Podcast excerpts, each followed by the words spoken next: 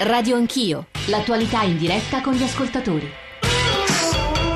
Sono le 9.34, tornate con Radio Anch'io, Giorgio Zanchini al microfono, secondo capitolo di questo percorso stamane che in realtà eh, sta sotto a un titolo, che cos'è l'Islam per noi oggi. Nella prima mezz'ora con l'imam Pallavicini che adesso ci ha salutato, con Riccardo Cristiano che tra poco tornerà in studio, abbiamo analizzato soprattutto il dialogo difficilissimo in questa fase storica, in questa fase in cui il terrorismo religioso mostra il suo volto più violento, le immagini che ci arrivano dal cosiddetto eh, califfato fanno impressione pressione, fanno paura. Io vorrei ripartire proprio dalle vostre, dalle vostre mail, da quello che ci state scrivendo, dai vostri sms. Devo dirvi con sincera paura, scrive Andrea, che quando cammino per strada, quando sono in locali affollati, mi guardo intorno attento e guardingo col timore e il terrore di vedermi un invasato fondamentalista islamico che imbraccia un'arma, una scura e la dimeni all'impazzata. Non penso che con certa gente, fanatici, eh, sia possibile parlare e discutere serenamente. L'esasperazione religiosa è una vera follia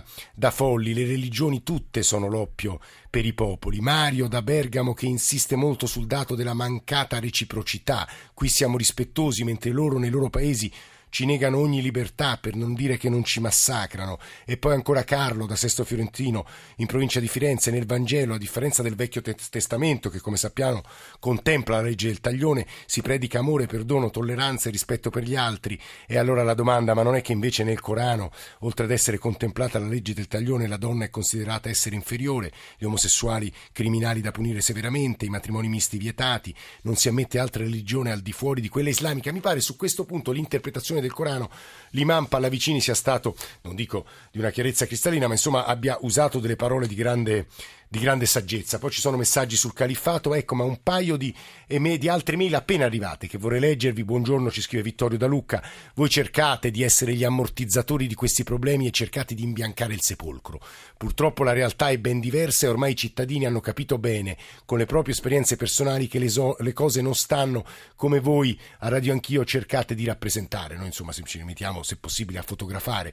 E poi un paio di Twitter o di Facebook, domandate all'imam quante chiese paese ci siano in Arabia Saudita. Poi c'era un bel messaggio, e l'ultimo e mi permetto di leggere, di Sabrina che diceva quando sento la gente dire che gli islamici devono rispettare i nostri usi e costumi viene da chiedersi che cosa si intenda. Io non conosco islamici che mi vietino, vietino di mangiare il maiale, andare a capo scoperto, mettere i pantaloni, eccetera. Se invece pretendiamo che siano loro ad adottare le nostre abitudini, lo trovo sbagliato. Dopotutto noi italiani, quando siamo emigrati, abbiamo continuato ad essere cattolici, a mangiare pasta, i nostri anziani neppure imparavano la lingua, mi basta che gli islamici, come tutti, rispettino le leggi dei codici italiani. 800 05 0001 è il numero verde per intervenire. 335 699 2949 per Whatsapp e sms, radio anch'io, chiocciolarai.it per i messaggi di posta elettronica.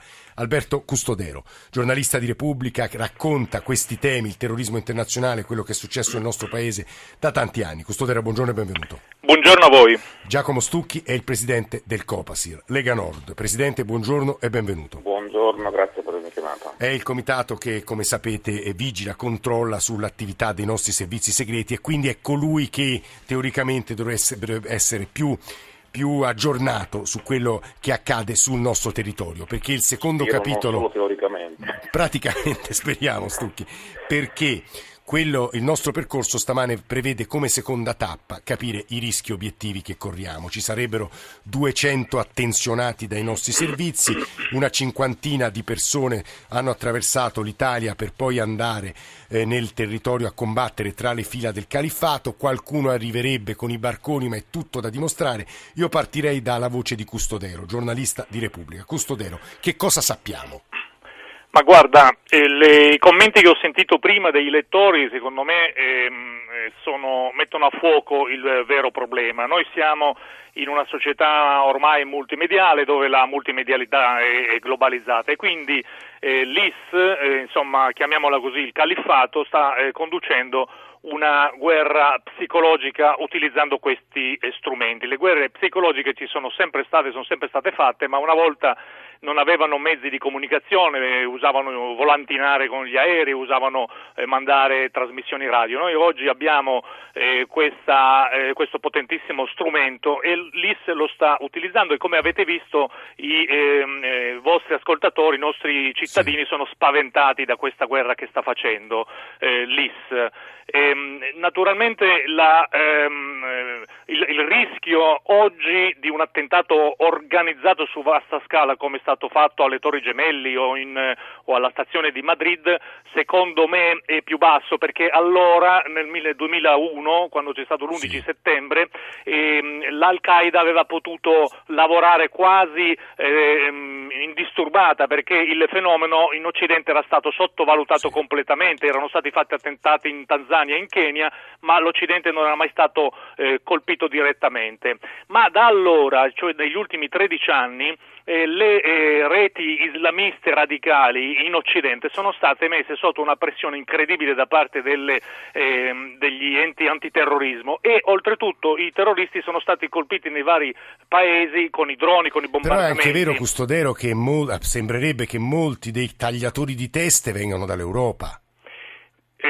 Questo è un fenomeno che c'è sempre stato, eh, del, si chiamavano i Mujahideen, che andavano a combattere addirittura ai tempi della guerra dei Balcani in Serbia, poi sono stati anche in Afghanistan, tant'è che noi abbiamo avuto 13 o 14 eh, Mujahideen, chiamiamoli così, combattenti italiani che sono stati eh, catturati in Afghanistan e detenuti poi a Guantanamo. Questo è un fenomeno che c'è sempre stato, eh. del eh, reducismo poi di questi combattenti che una volta che andavano sui fronti eh, stranieri ritornavano in Italia molto addestrati, quindi costituivano un grosso problema eh, per eh, un eventuale eh, rischio di terrorismo. Ma quello che stavo dicendo è che oggi, con la pressione che c'è stata negli ultimi 13 anni contro le reti eh, terroristiche, oggi effettivamente è più difficile che questi si possano organizzare eh, per fare un attentato di vasta scala. E allora l'IS, sapendo questo, sta giocando su questa eh, fatua, cioè ehm, organizzatevi, fate gli attentati, punite gli stati che sì. sono venuti qui a bombardare e quindi fanno leva su questi lupi solitari, chiamati così, cioè gente... Che però, che però Custodero, credo siano tanti. La Germania, insomma i servizi tedeschi hanno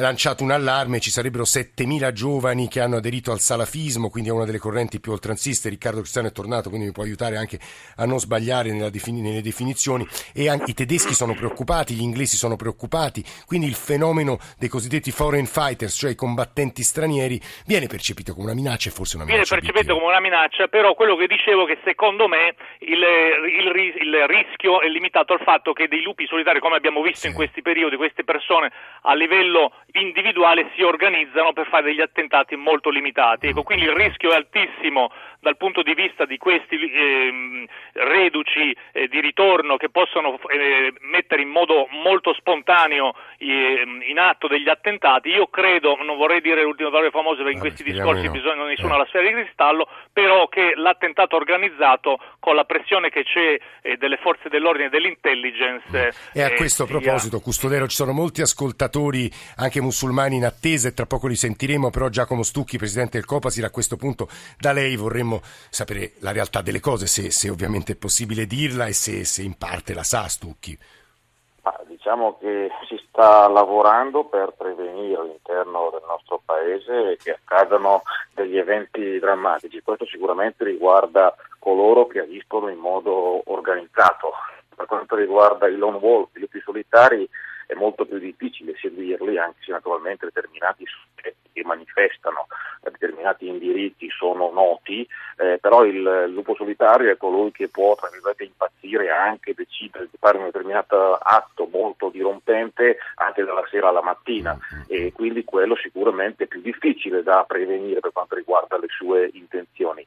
Io ritengo che senza fare tra virgolette confusione tra ciò che è foreign fighter e ciò che è lone wolf, cioè quello che è partito che è andato a combattere sì. in Siria piuttosto che in Iraq e colui, colui, che invece è ancora presente sul nostro territorio, eh, entrambi i soggetti siano in questo momento seguiti, seguiti per quello che naturalmente può essere fatto per le informazioni in possesso dei nostri servizi. Cioè lei ci sta Nel dicendo che i nostri questi... servizi comunque conoscono le persone più, più pericolose? Ah, soprattutto quelli che hanno diciamo così, dei collegamenti magari con altri lone wolf che a quel punto non sono più risultati ma sono persone che appartengono a una cerchia ristretta. Senta Presidente, ma è il vero che... Il singolo attore protagonista è molto difficile da individuare se non ha contatti eh. con un mondo esterno. È vero Presidente che il reclutamento oggi avviene online, cioè sulla rete? Diciamo che la, la rete ha contribuito a mitizzare, mi passi questo termine, eh, determinate figure e quindi purtroppo c'è un effetto di emulazione che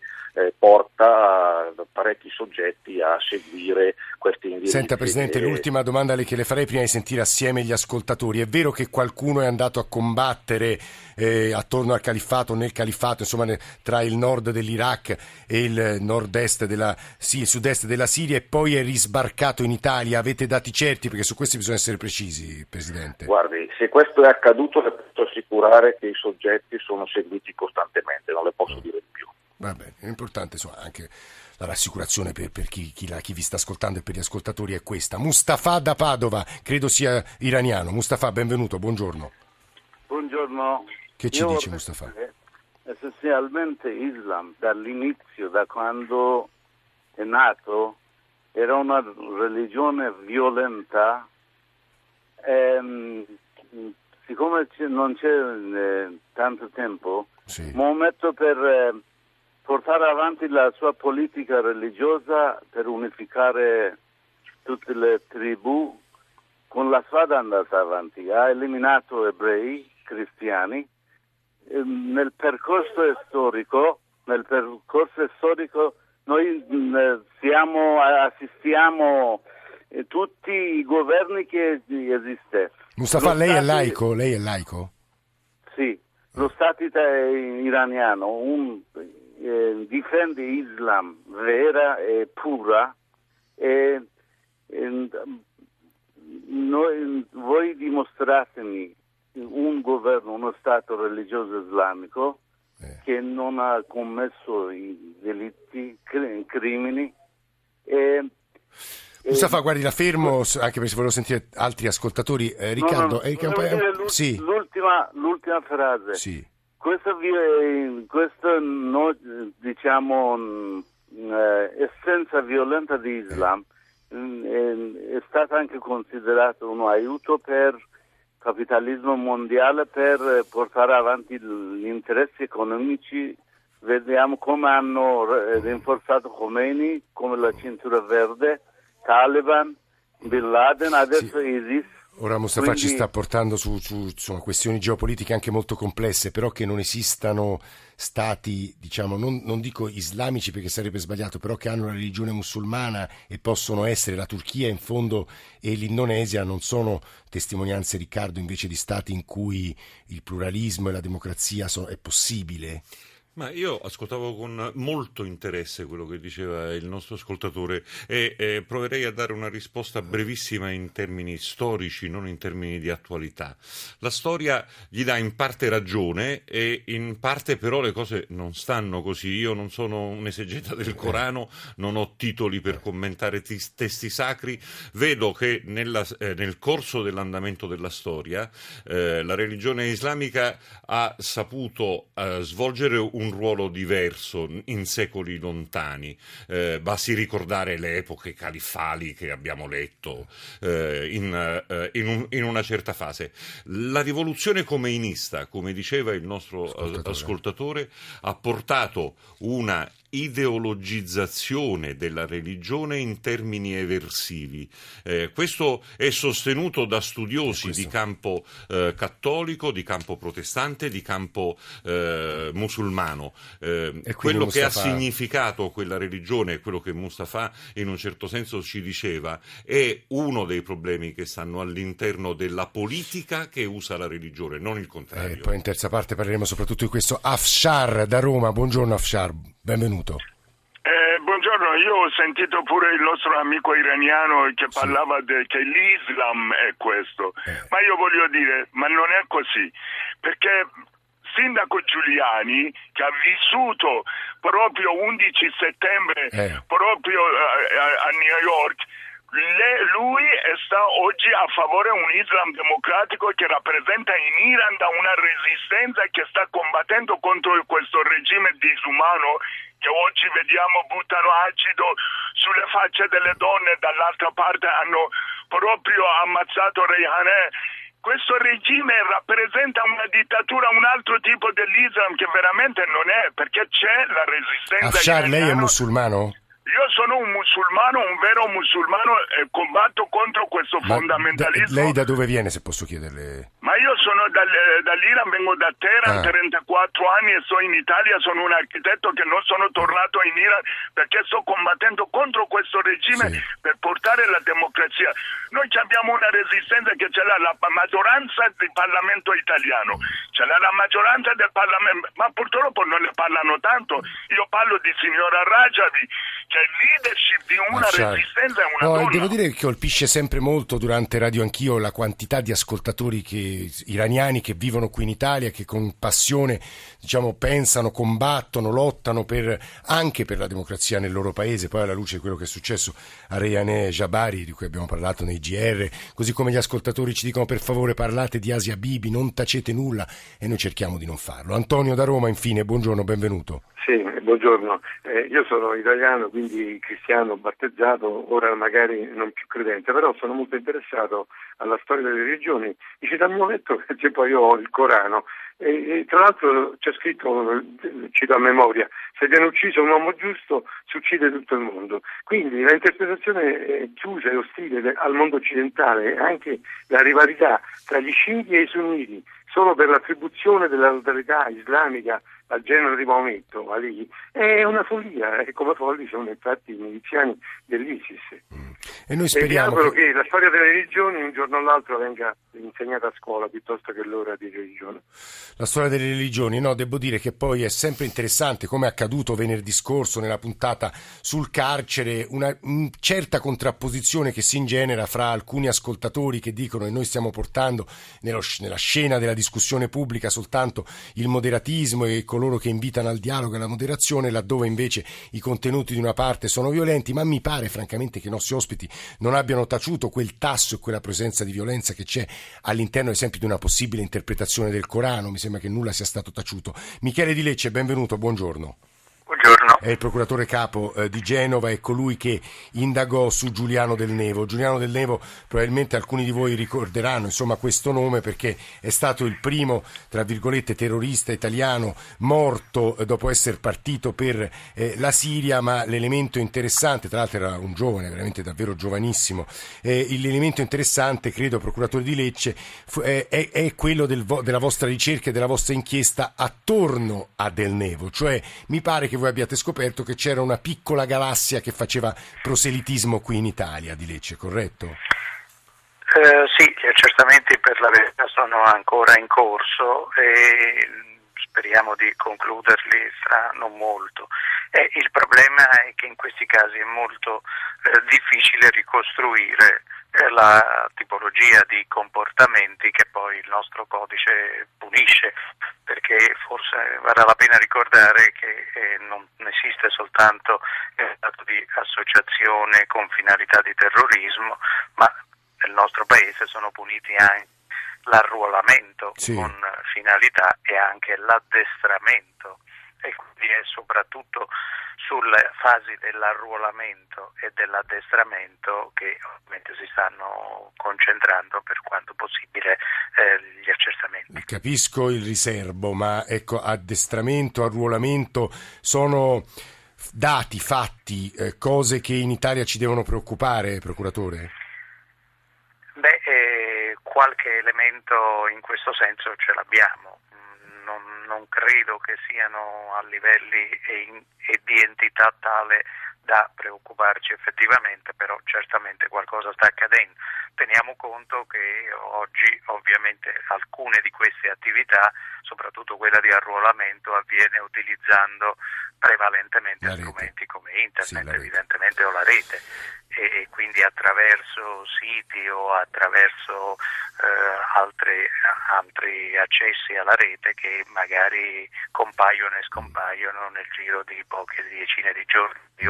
Di Lecce c'è l'ultima cosa e le vorrei domandare, poi torno da Stucchi anche alla luce di qualche messaggio che mi, mi colpiva e stavo leggendo con un occhio, diciamo. Non c'è vero un coordinamento nazionale per le indagini sul terrorismo islamico in Italia? Questa è una lacuna del nostro ordinamento, procuratore?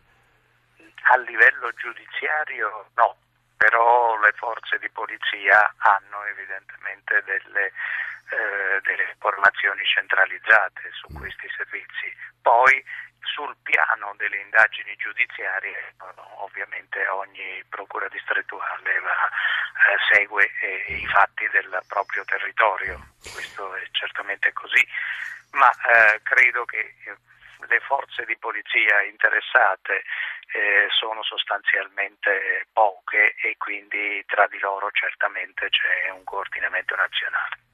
Procuratore Michele Di Lecce, procuratore capo di Genova, grazie per questa sua, sua voce e volevo leggere e girare a Giacomo Stucchi, presidente del Copasir, quello che ci scrive Marco.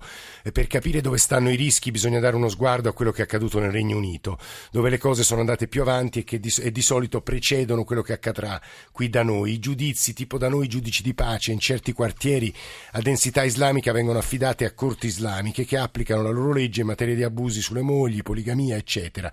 Sugli autobus non possono salire non vedenti con i loro cani per non offendere i musulmani che li considerano animali impuri. Macellerie suine nei quartieri musulmani sono boicottate, subiscono danni e sono costrette a chiudere. La preoccupazione che mi pare venga da una parte dei nostri ascoltatori, Presidente Stucchi, è che si creino delle enclave, delle, delle, aree del nostro paese in qualche modo poco attenzionate anche dalle forze dell'ordine, con poco controllo sociale e eh, di forze di sicurezza e da lì poi possano venire eh, quegli integralisti che poi magari vanno a combattere sui fronti internazionali. Presidente. Sì, guardi, io cose le ho viste anche in altre realtà, le ho viste anche a Bruxelles dove c'è una forte comunità islamica e in altre realtà europee. C'è da dire una cosa, che nel momento in cui queste realtà si manifestano in modo così preponderante sono delle realtà che vengono tra virgolette osservate, eh, quindi c'è la possibilità di capire come si muovono. Sicuramente dal punto di vista culturale delle conquiste che abbiamo avuto in tanti secoli, queste sono realtà che vanno combattute alla radice perché non possono assolutamente svilupparsi, non possono essere accettate in un paese come il nostro, visto quello che è costato appunto la conquista dei diritti civili e sociali. Però, eh, ripeto, una cosa è controllare delle realtà che sono complesse, cioè formate da più persone di cui si conoscono, tra virgolette, i comportamenti e gli orientamenti. È un po' più semplice. Una cosa è individuare invece il soggetto solitario che può agire proprio in modo completamente autonomo, nemmeno con l'aiuto sì, no, questo, questo punto è molto chiaro. Presidente, diventa, c'è un'ultima delicatissima domanda che le vorrei rivolgere, anche qui la rubo agli ascoltatori perché ce la chiedono, ma le prediche nelle moschee, cioè le voci e i contenuti delle prediche degli imam, vengono controllati da, da noi, dalle forze dell'ordine, diciamo così, perché in realtà le moschee proliferano, ci sono delle piccole moschee, sono poco più di garage. Diciamo che tutto ciò che può apparire come un campanello d'allarme viene in modo adeguato. Alberto Custodero, anche qui so che ad esempio 16 casi integralisti islamici, giornalista di Repubblica, hanno vissuto qui in Italia per anni e poi sono andati a combattere. Ci dicevano alcuni fedeli della grande moschea ieri pomeriggio a Roma, il rischio è la predicazione di un tizio, parole testuali, che incitano alla violenza e la testa calda, il giovane, il giovane che magari appunto che, che incerto su se stesso e sul proprio futuro può rischiare di cadere tra quelle braccia. Custodero. Sì, ma questo è un fenomeno che, si, che dura qui da, in Italia da 13 anni. Io direi che ehm, lasciamo perdere le leggende metropolitane, in Italia è la stessa comunità islamica, eh, musulmana, che isola i radicali, che isola le teste matte, le teste calde. Noi abbiamo una comunità musulmana in Italia responsabile. Non ci dimentichiamo, perché stavamo parlando prima eh, di eh, guerre di religione, che eh, la guerra di religione casualmente oggi si sta sviluppando in un'area dove c'è il petrolio e il califato è molto sensibile a questa realtà del sì. petrolio, quindi è anche una guerra di tipo economico. Eh, io eh, non sono tanto d'accordo al, al, fatto che ci possa essere un coordinamento delle indagini eh, a livello di procure, perché noi per esempio abbiamo la Procura Nazionale Antimafia che coordina le indagini sulla mafia, eh. abbiamo una, una mafia potentissima, quindi non è detto che quella sia la soluzione, però abbiamo una UCIGOS eh, che è appunto il coordinamento delle polizie che fa fanno le indagini a livello internazionale che è quello che invece ci deve essere. Io volevo solo dire che eh, il terrori- qual è l'obiettivo del terrorismo? Il terrorismo è quello di seminare panico tra la popolazione in modo che eserciti una pressione sulla politica perché non intervengano eh, come abbiava fatto il nostro governo eh, fornendo armi ai curdi sì. o altri interventi. Questo obiettivo un po' in parte l'IS lo ha raggiunto perché con, il, con la, il, terrorismo che è stato amplificato a livello mediatico si è creata già la paura eh, tra la popolazione, perché la loro tecnica è quella comunque di fare danni, usare anche le teste calde, i lupi solitari con attentati di bassa intensità ma ad alto impatto mediatico. Mm. Ecco, questo obiettivo, se vogliamo, i terroristi in qualche modo, se c'è la paura tra la gente, è stato raggiunto. Se la gente invece reagisce eh, in modo responsabile, allora eh, questo obiettivo guardi, i terroristi in Italia non lo raggiungono proprio, proprio da questo punto e tra poco parleremo della questione ISIS, della questione califfato, insomma, con i nostri inviati, con voci da, da Erbil, insomma, dalla, dalla, dalla, Turchia, dal Kurdistan. Alberto Custodero, grazie, eh, giornalista di Repubblica. Giacomo Stucchi, presidente del Copasir, grazie anche a lei. Riccardo, mi colpivano i messaggi che insistono è impossibile il dialogo perché in realtà i monoteismi non possono essere tolleranti, tutt'al più si possono eh, sopportare perché il concetto stesso di tolleranza è inaccettabile per chi si ritenga portatore di verità. Su questo magari una parola te la chiederò tra pochissimo perché adesso c'è il GR1 delle 10 e noi torneremo con questi temi e soprattutto con lo sguardo estero a minuti.